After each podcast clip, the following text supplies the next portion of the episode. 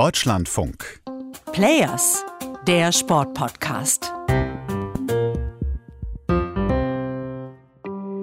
Hallo, ich bin's, Marina Schweizer aus der Deutschlandfunk Sportredaktion. Es geht wieder los mit unserem Players Podcast. Die Pandemie hat Sommer- und Winterspiele nämlich viel näher als sonst zusammengerückt und so gibt's jetzt ein halbes Jahr nach den Sommerspielen schon wieder Olympische Winterspiele und Paralympics. Und genau zu diesen hochumstrittenen Spielen in Peking lohnt es sich in alter Players-Manier ganz genau hinzuschauen auf die große Politik dahinter, die Interessen der Wirtschaft und die Menschenrechtslage, übrigens auch bei den Athletinnen und Athleten.